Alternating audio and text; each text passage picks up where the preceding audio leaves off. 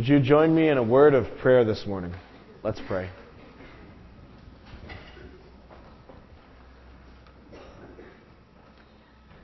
Lord, you are great. You are awesome. You do wrap yourself in light as, as with a garment. You are beyond our description and comprehension. Lord, we sing the most exalted songs we can write, and yet they still fall so short of even touching the fringes of your glory. For you are uh, an awesome God beyond our, our understanding. You are indescribable. You are the name above all names. You are the one who holds reality together every moment. Lord, we talk about things like the law of gravity, but there is no such thing as the law of gravity, except insofar as you keep it working moment by moment. It is you who uphold the fabric of reality. It is you who sustain all things by the power of your word.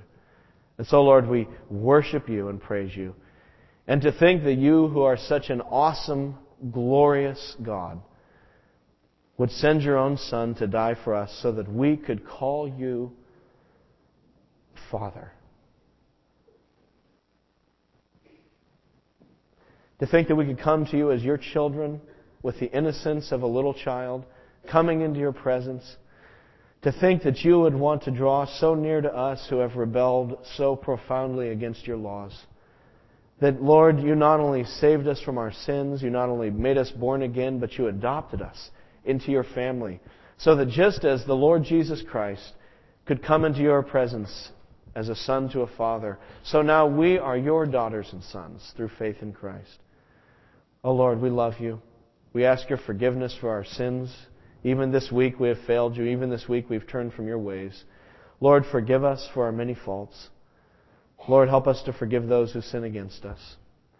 Lord, we pray this day that you would be at work in our midst. We live in a troubled world. We pray that your hand would be at work in this world, that you would be bringing peace, that you would be bringing your kingdom to bear on the kingdoms of this world. Lord, I pray for this congregation of people who are gathered here. We're all here. It's Father's Day. It's a beautiful day. And yet, Lord, there are difficulties. There are needs and hurts and uh, wounds. Lord, I pray for those uh, who this day are grieving the loss of loved ones.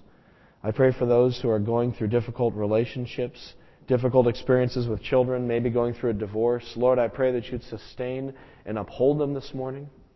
Lord, I pray for those who uh, have needs in their lives. Maybe they need uh, medical care.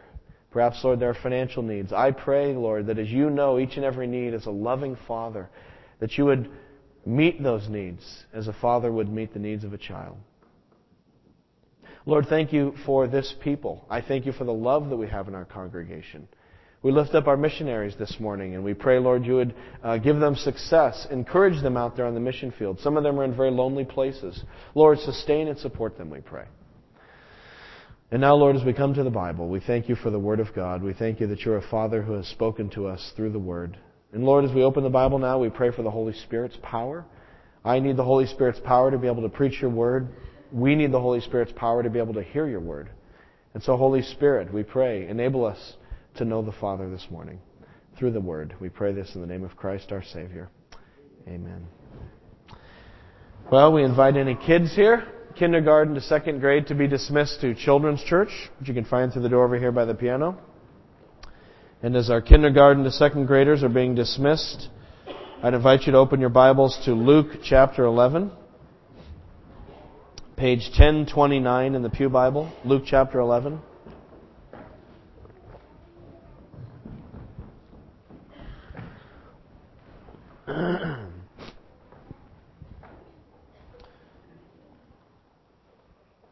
Today we're studying the Lord's Prayer as we continue our march through the Gospel of Luke. we're going to study Luke 11, verses 1 to 4. And let me just read the text. One day, Jesus was praying in a certain place. When he finished, one of his disciples said to him, Lord, teach us to pray, just as John taught his disciples. He said to them, When you pray, say, Father, hallowed be your name, your kingdom come, give us each day our daily bread Forgive us our sins, for we also forgive everyone who sins against us. And lead us not into temptation. Imagine if uh, this afternoon you got a knock at your door, and you open up the door, and there, standing outside your door, were 10 or 12 people from church that you recognized as church people. and you said, Hi. Hi. What's up? And they said, Hi, we're the prayer committee from church. Like, okay. And they said, Well, we're here so that you can have an hour to pray. Like, what do you mean? Well, we want to facilitate prayer for you so you can have an hour to yourself to pray. And you said, uh, I have kids here to take care of. Don't worry. We brought games. We brought coloring books. We brought videos. We are going to take care of your kids for an hour. But I got a big Father's Day cookout today, and I, ah, ah, ah. we're going to cook the food, we're going to marinate the meat, we're going to clean your house, we are going to mow your lawn. We are here, you know, so that you can pray for an hour. Whatever excuses you may have, they're gone. We have a whole people. If you need more, we'll call more people. We're here. And so they kind of shush you off, and they put you in some secret room in your house where it's going to be quiet. Maybe that's your spare bedroom, or maybe you have a place in the basement, and click, the doors close behind you, and you now have an hour not to watch TV, not to nap, not to read a book, not to think, but to pray. and my question to you is, would that be a terrifying prospect to you or an exciting prospect to you? Would you say, ah, I wouldn't even know where to start?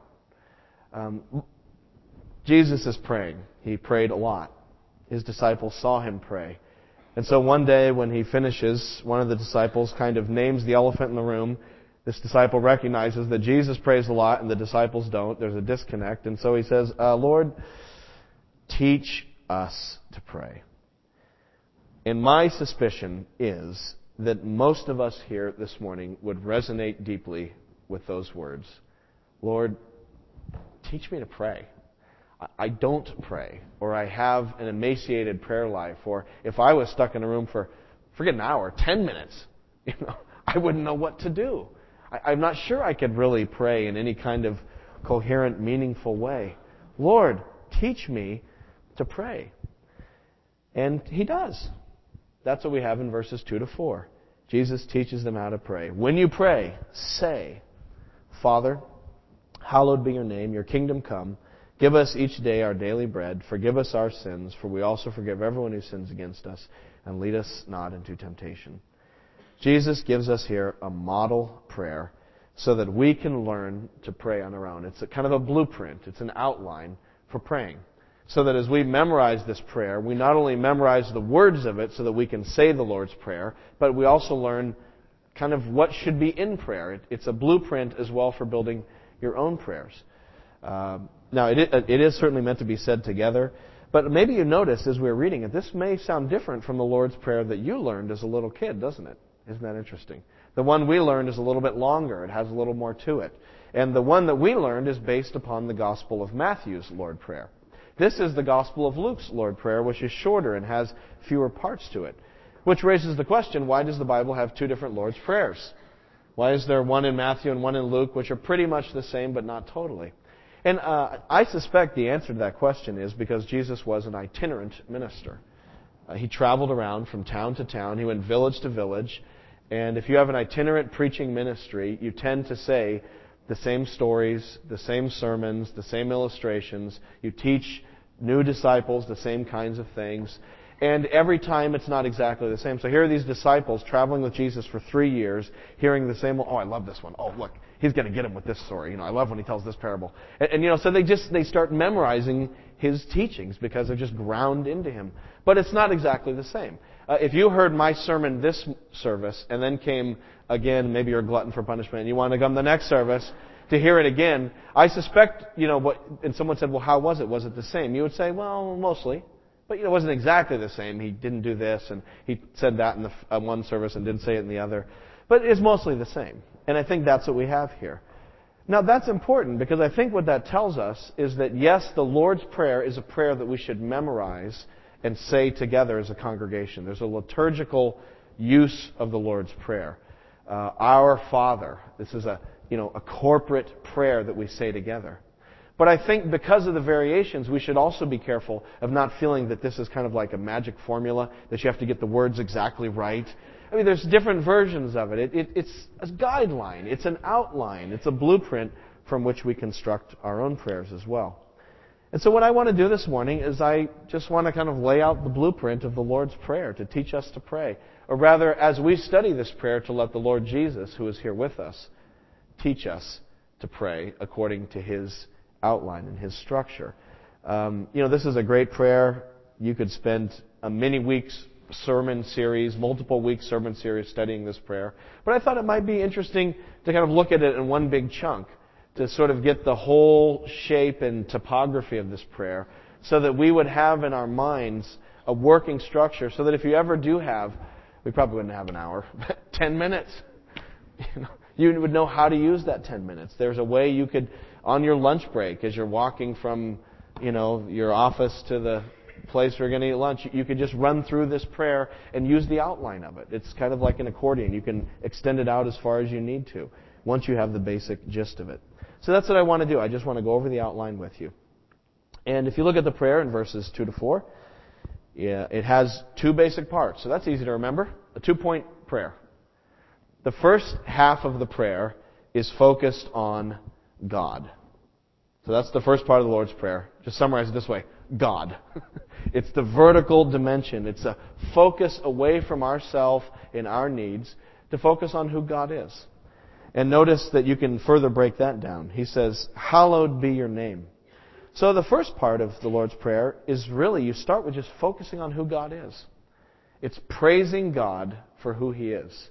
Uh, hallowed be your name. The name of God is another way of saying the character or the person of God.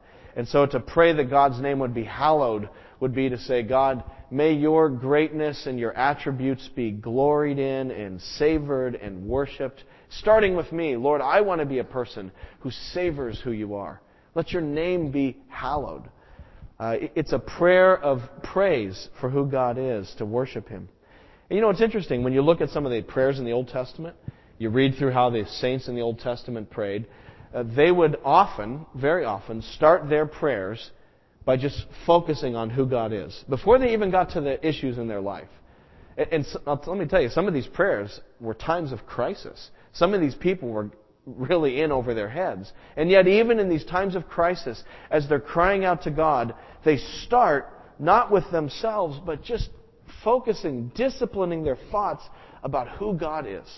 So that they start by framing reality the way it should be framed, which is God. He is ultimately reality and the one who upholds our reality. And so let me just give you a few examples I, I bookmarked here. Uh, King Solomon when he was dedicating the temple that he had built. Stands up to pray this big dedicatory prayer of blessing upon the temple. But how does he start it? By focusing on God. Let me just read the very first couple sentences of his prayer. O Lord God of Israel, there is no God like you in heaven above or on earth below. You who keep your covenant of love with your servants who continue wholeheartedly in your way. So before even getting to asking for blessings on the temple, he's focusing on God's uniqueness and God's faithfulness and God's love. Or another story is the story of King Hezekiah, who was um, besieged by the Assyrian armies. And we studied this a couple years ago when we were going through the book of Isaiah. Maybe you remember that. And uh, anyway, he's besieged by these armies, and they're threatening to destroy Jerusalem. And so he comes to God in prayer. But the first thing he does is he focuses on who God is. He says, O Lord, God of Israel, enthroned between the cherubim, you alone are God over all the kingdoms of the earth. You have made heaven and earth. So he thinks about God's creative power and God's sovereignty. Or just one more example. We could go on and on. This is a prayer by King Jehoshaphat. Good old King Jehoshaphat. Uh, being threatened by the Moabites and the Ammonites who are coming in uh, together to invade Judah. And so he prays a prayer. Desperate times, times of crisis, everything's falling apart. But how does he start his prayer? by focusing on the person of God. He says, O Lord, God of our fathers, are you not the God who is in heaven? You rule over all the kingdoms of the nations. Power and might are in your hand, and no one can withstand you. And so he starts by just thinking about the omnipotence of God and the sovereignty of God, the reign and rule of God. And I, and I just commend to you that you can never go wrong in your prayers if you'll start your prayers by thinking about some aspect of who God is. And there are lots. And just focusing on that and letting your mind turn it over and ruminating on it and meditating on who God is. And let that be the way you start your prayers, even if it's just a short prayer. Praise God for some aspect of His character. Uh, and so we kind of have to discipline ourselves and train ourselves to do this.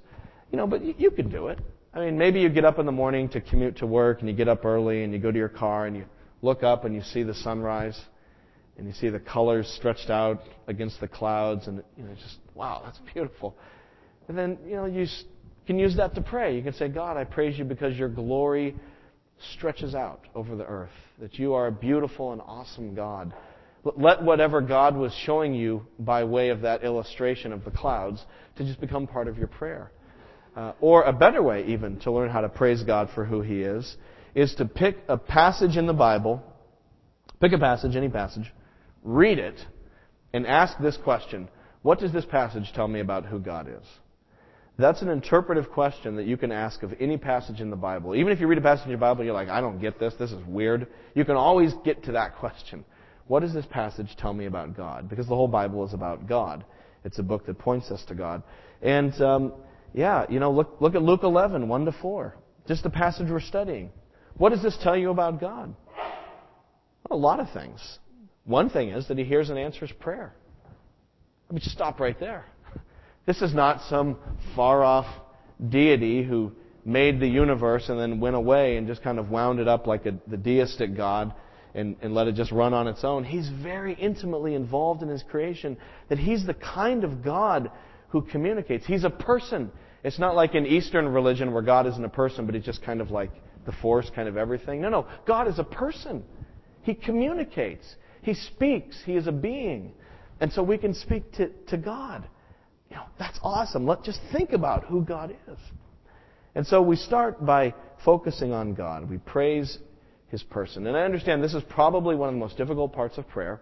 If you're going to have a prayer life, this is probably one of the most difficult aspects is to train your mind just to think about who God is. It's not where we naturally go. Uh, if I could commend a couple books to you this morning, one is uh, by J.I. Packer, a classic called Knowing God.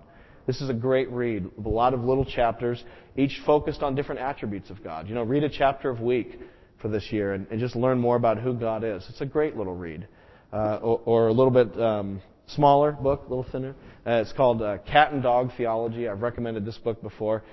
Just a wonderful, kind of whimsical book talking about uh, how it's about God and it's not about us. And so it helps us focus on the greatness and the character of God again. And so use those things to help start your prayers focused on Him. But notice there's another way we can focus on God in our prayers, and that is to not only pray for His, praise His person, but we can also pray for the advancement of His program. See, I have P's this morning. That's my mnemonic device. The person of God and the program of God. So I want you to be properly impressed with my wit. Um, so start with praising God's person. Second, praying for His program. May your kingdom come. And notice how those two go together. Because the more I, I let myself stand in awe of God, the more I delight in who He is, the more I savor His character and His being, the more I will instinctively feel a disconnect between who God is and the way the world responds to God. And I will be grieved even as I rejoice. I will say, You are an awesome God, but this world, including me, just doesn't get it. There's something wrong here. There's who God is, and then there's the world that's just gone away from Him. And He's not honored. He's not worshiped. He's not loved, even by me sometimes, the way He should be.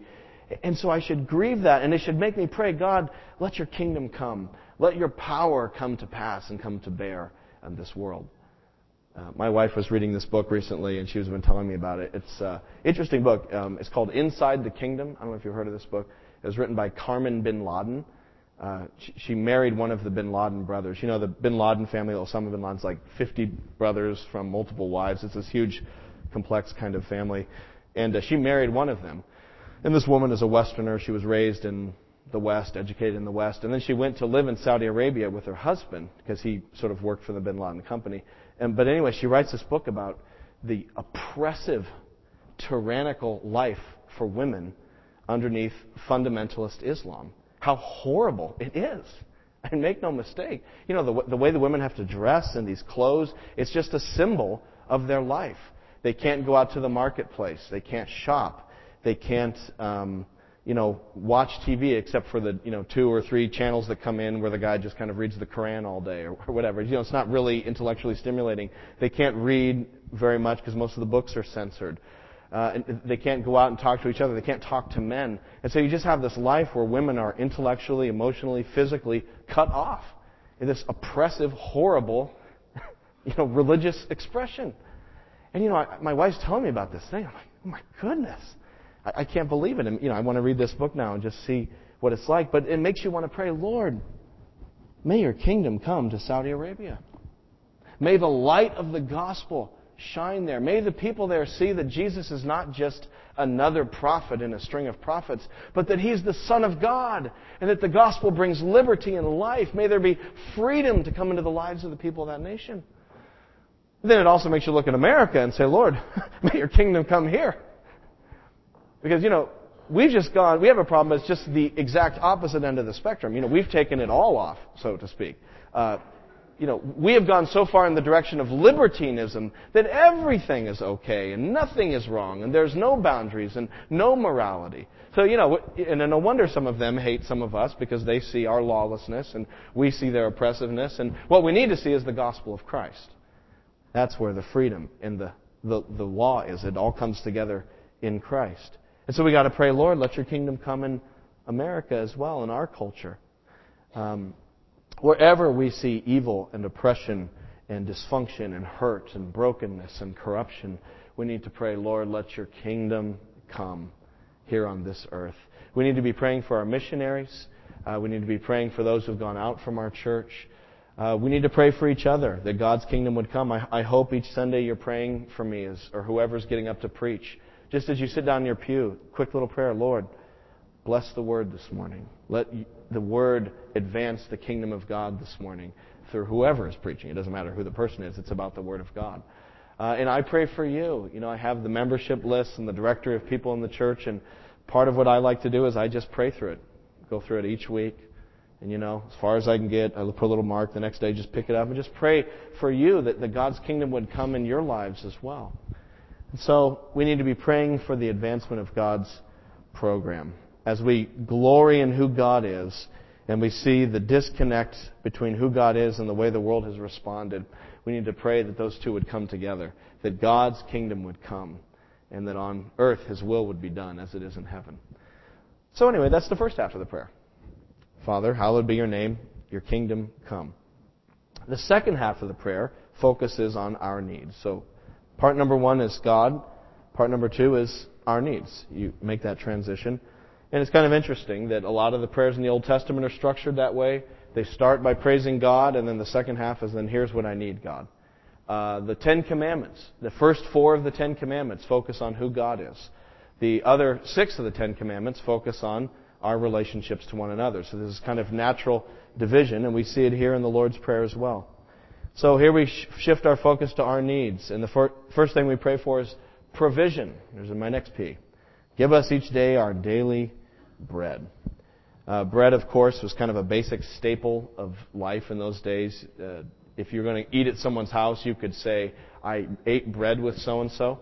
It was kind of a way of summarizing eating together because bread was just so fundamental. So when you're praying for daily bread, I think what that means is that we're praying for the basic necessities of life that we need. We recognize that what we need to live is a gift from God, and so we ask Him every day for whatever that is. Lord, give us bread. I need food, clothing, shelter. Uh, here in the suburbs, you kind of need a car. Lord, I need a car. I need transportation. Uh, we can pray for health needs, health needs for those we love, for ourselves. Uh, emotional needs.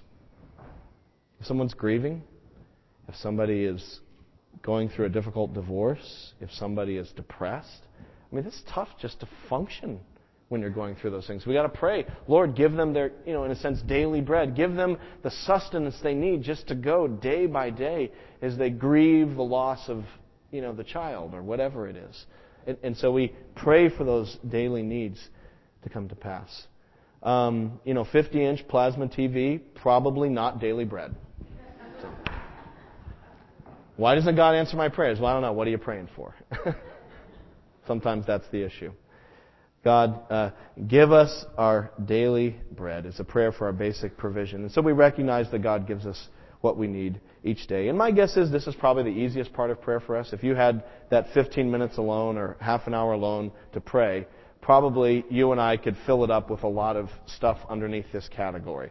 We know a lot of people around us who are in need. We have needs in our lives, and, and that's good. I think a lot of prayer should be what we call intercession. And, and that basically means praying for other people, interceding for them.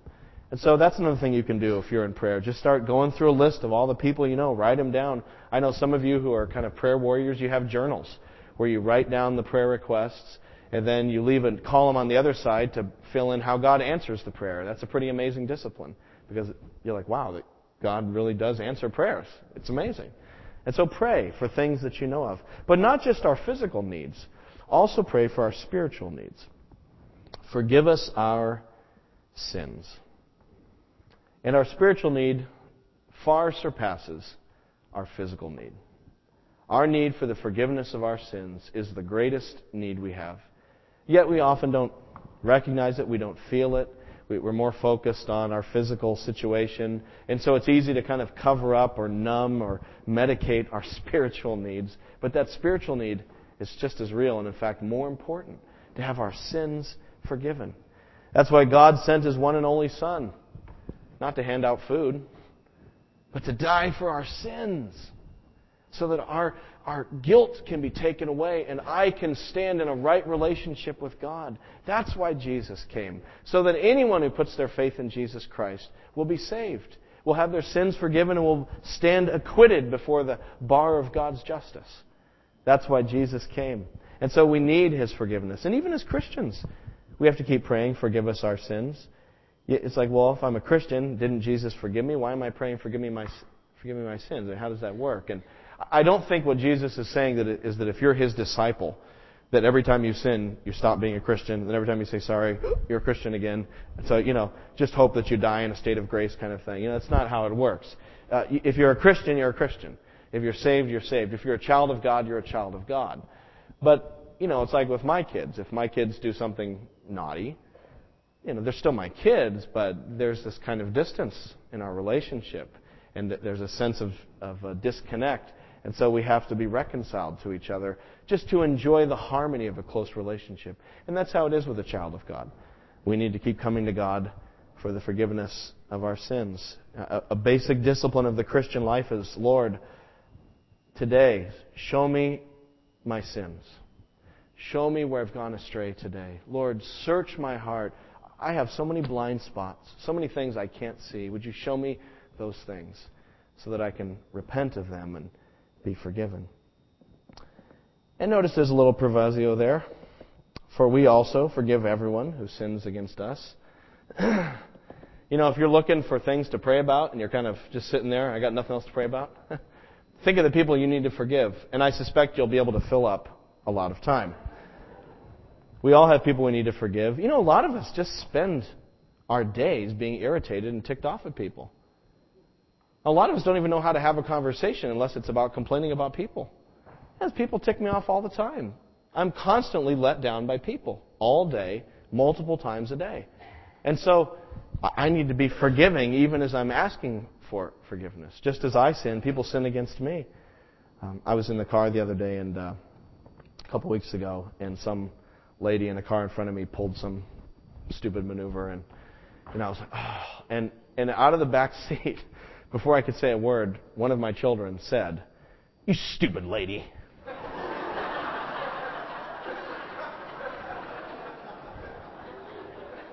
I was like, huh. That kid said it just like I say it. Wow. Same tone and everything. Huh. You I, wow, I, there's a lot of people I need to forgive on the. I need to forgive the state of Massachusetts from my heart, and the drivers in Massachusetts. And so, you know, a lot of us just build up resentment. A lot of us were like, you know, a clogged artery. There's so much plaque in there of unforgiveness and bitterness. And it goes way back to people who are already dead. And it goes way into the present about the person who ticked you off today. And you just live in a state of, of, ang- of uh, you know, resentment toward people. And, and so another basic discipline of the Christian life is not just, Lord, show me my sins and forgive me. But God, show me the people I need to forgive. And a lot of times, uh, it may surprise you who comes up on that list. And a lot of times it's a daily task because it's the same person for the same thing you forgave him for yesterday, but the resentment comes again today. And so this is a daily kind of thing. And not that we earn the forgiveness of God by forgiving others, but I think it shows the sincerity of our heart that we truly are embracing grace. If we want to embrace God's grace, then we need to be people who are extending grace as well. You're either in grace or you're not in grace in terms of a mode of existence. So we need to embrace God's grace. So we pray, we worship God for His person and His program. We pray for provision, we pray for pardon. And then my last P is protection. Lead us not into temptation. That's kind of a funny saying, isn't it? You ever wrestle with that one? Like, does God lead people into temptation? I thought Satan tempted people. I mean, it wasn't Satan in the Garden of Eden who tempted Adam and Eve. And in Luke chapter 4, wasn't it Satan who tempted uh, Jesus in the wilderness, kind of like the Garden of Eden, you know, uh, the sequel? Here's Jesus being tempted by Satan again to disobey God. So, what is this? Does God lead us into temptation? I don't understand that. Uh, some people have suggested an alternate translation, lead us not into testing, or in other words, hard times, because the Greek word for temptation can also mean testing or trials in some other context. So someone said maybe the prayer is just, God, don't let me fall into difficult circumstances. Uh, but the problem there is in the Gospel of Luke, the word really isn't that new, uh, separated and nuance. It all is kind of together. A test is a trial. And isn't that true? A temptation is a kind of trial. And don't all trials bring temptations with them? And so, you know, it's tough to, I don't know, separate those out. So I, I found that explanation unsatisfying.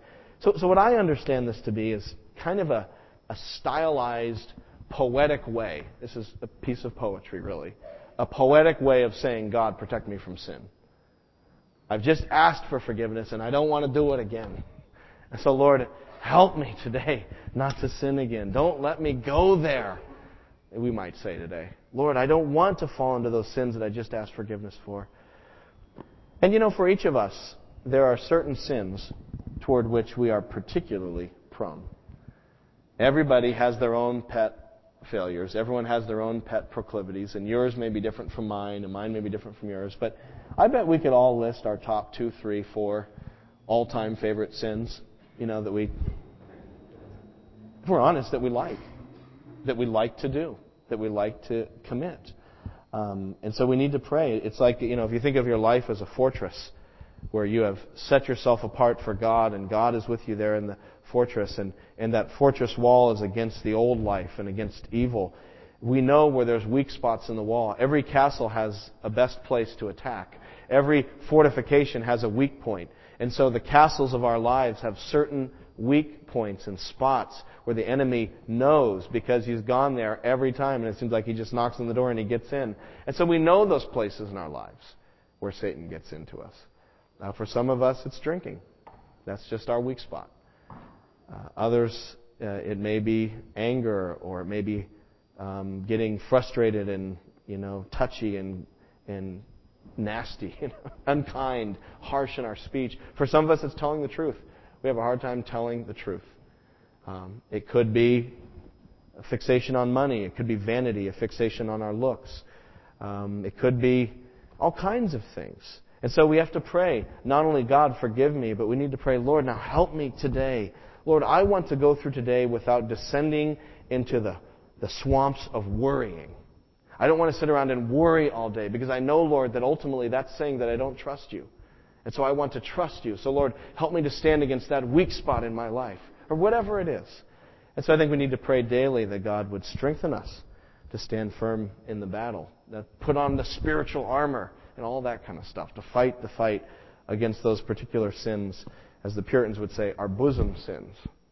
The sins that we hold close and are precious to us. Those sins need special prayer, particularly. And so we pray for protection as well. So that's the Lord's Prayer. There it is. Basic outline. How do you pray? God, what do I do with 15 minutes to pray? What do I do with the 20 minutes in my car ride? Well, pray about God. Praise Him for His person. Pray for His program. And then pray for your own needs. Pray for the needs of this life, provision. Pray for pardon. Pray for protection. And then that's where the prayer ends. And can I say that if you simply use that outline, if you will use that basic formula for prayer, and if that's what you do, you will profoundly fail at prayer. That if you just write all the P's on a piece of paper and fill in the blanks and structure the Lord's Prayer kind of prayer, you will come up short in prayer. Because it's not enough to have the right content and outline. We must also have the right spirit in prayer. It's not just getting the formula right. If this is not another kind of legalism where we just do it the right way and okay, I did it right, there I did the prayer. Mm, that's not prayer. We also have to take that content and surround it with the right spirit and attitude. And I think the right spirit of prayer is there in the very first word that we skipped Father. We must come to God as a Father. And if we don't come to Him like little children coming to Daddy, we are missing the true spirit of prayer because He is our Father.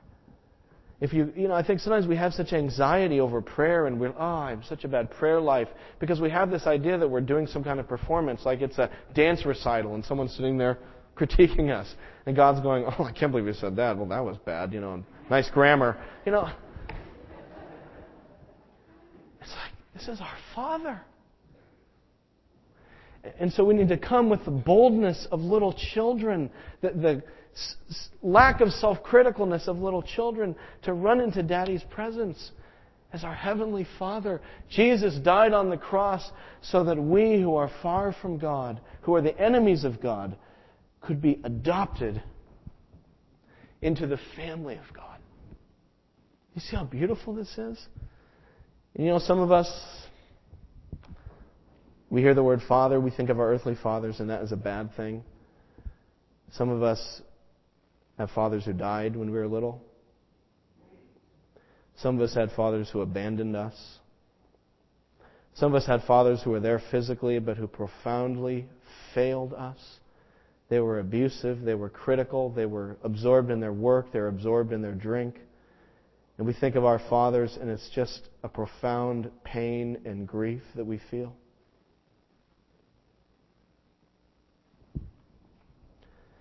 But this Father did not abandon us. He sent His only Son to die for us so that through Christ we can be reconciled to God. What an awesome Father we have. And so, the right spirit of prayer is to come to our Father as little children and embrace Him as our Father. And when you come with that spirit of prayer, you got it. You got it. And even if you miss some of the points, who cares? You understand what prayer is all about. You know, when I was writing this sermon, it was pretty cool. I was uh, I was at home and uh, up in my bedroom because sometimes I go home to write my sermon just so I can focus and you know get away from all the distractions of church and whatever. But uh, there's one distraction I can't get away from. That's my three-year-old. And I'm sitting there typing and you know, she comes bursting in the room. Daddy, Daddy, guess what? We saw a squirrel outside. You know, like, wow. but you know what's so cool is there's just no fear. There's no self consciousness. She's not like, did I say squirrel? Did I pronounce that the right way? You know, or, or she's, and that's the freedom that little kids have to come into the presence of a father. And I just, I'm like, yay, you know, I'm not, I'm not critiquing her. I'm just happy to see her. And so as you pray, See yourself as that little child and understand, if you are a Christian, that God is your Father. Not an earthly Father, but a good Heavenly Father who delights to hear from His children. Let's pray.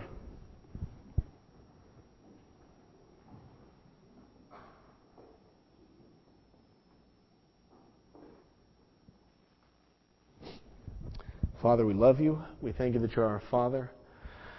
Forgive us for our prayerlessness. Forgive us, Lord, for thinking that prayer is some kind of heinous task or some like going to the gym to work out or something. Ugh, God, prayer is just a wonderful, intimate conversation with our loving Father. And so, Lord, forgive us that we miss out on you. Forgive us that we would think ill of you. Forgive us that we would think less of you. Lord, we love you. Teach us to pray. Make us a praying church. Lord, I pray especially if someone's here who's never really ever prayed before, that on this Father's Day, they would put their faith in you, Jesus, that they would become a child of God, and that they would begin the joy of prayer, that they would approach you as Father. And so, Lord, teach us to pray. We pray this all in the name of Christ our Savior, the Son of God. Amen. Praise Him.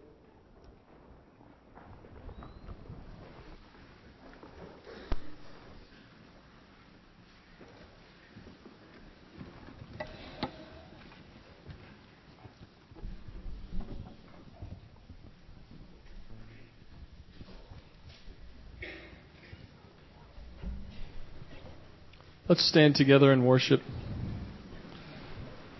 We want to sing of the great provision that we have in Christ that God has provided for us that uh, that we can be called His children. So let's sing together.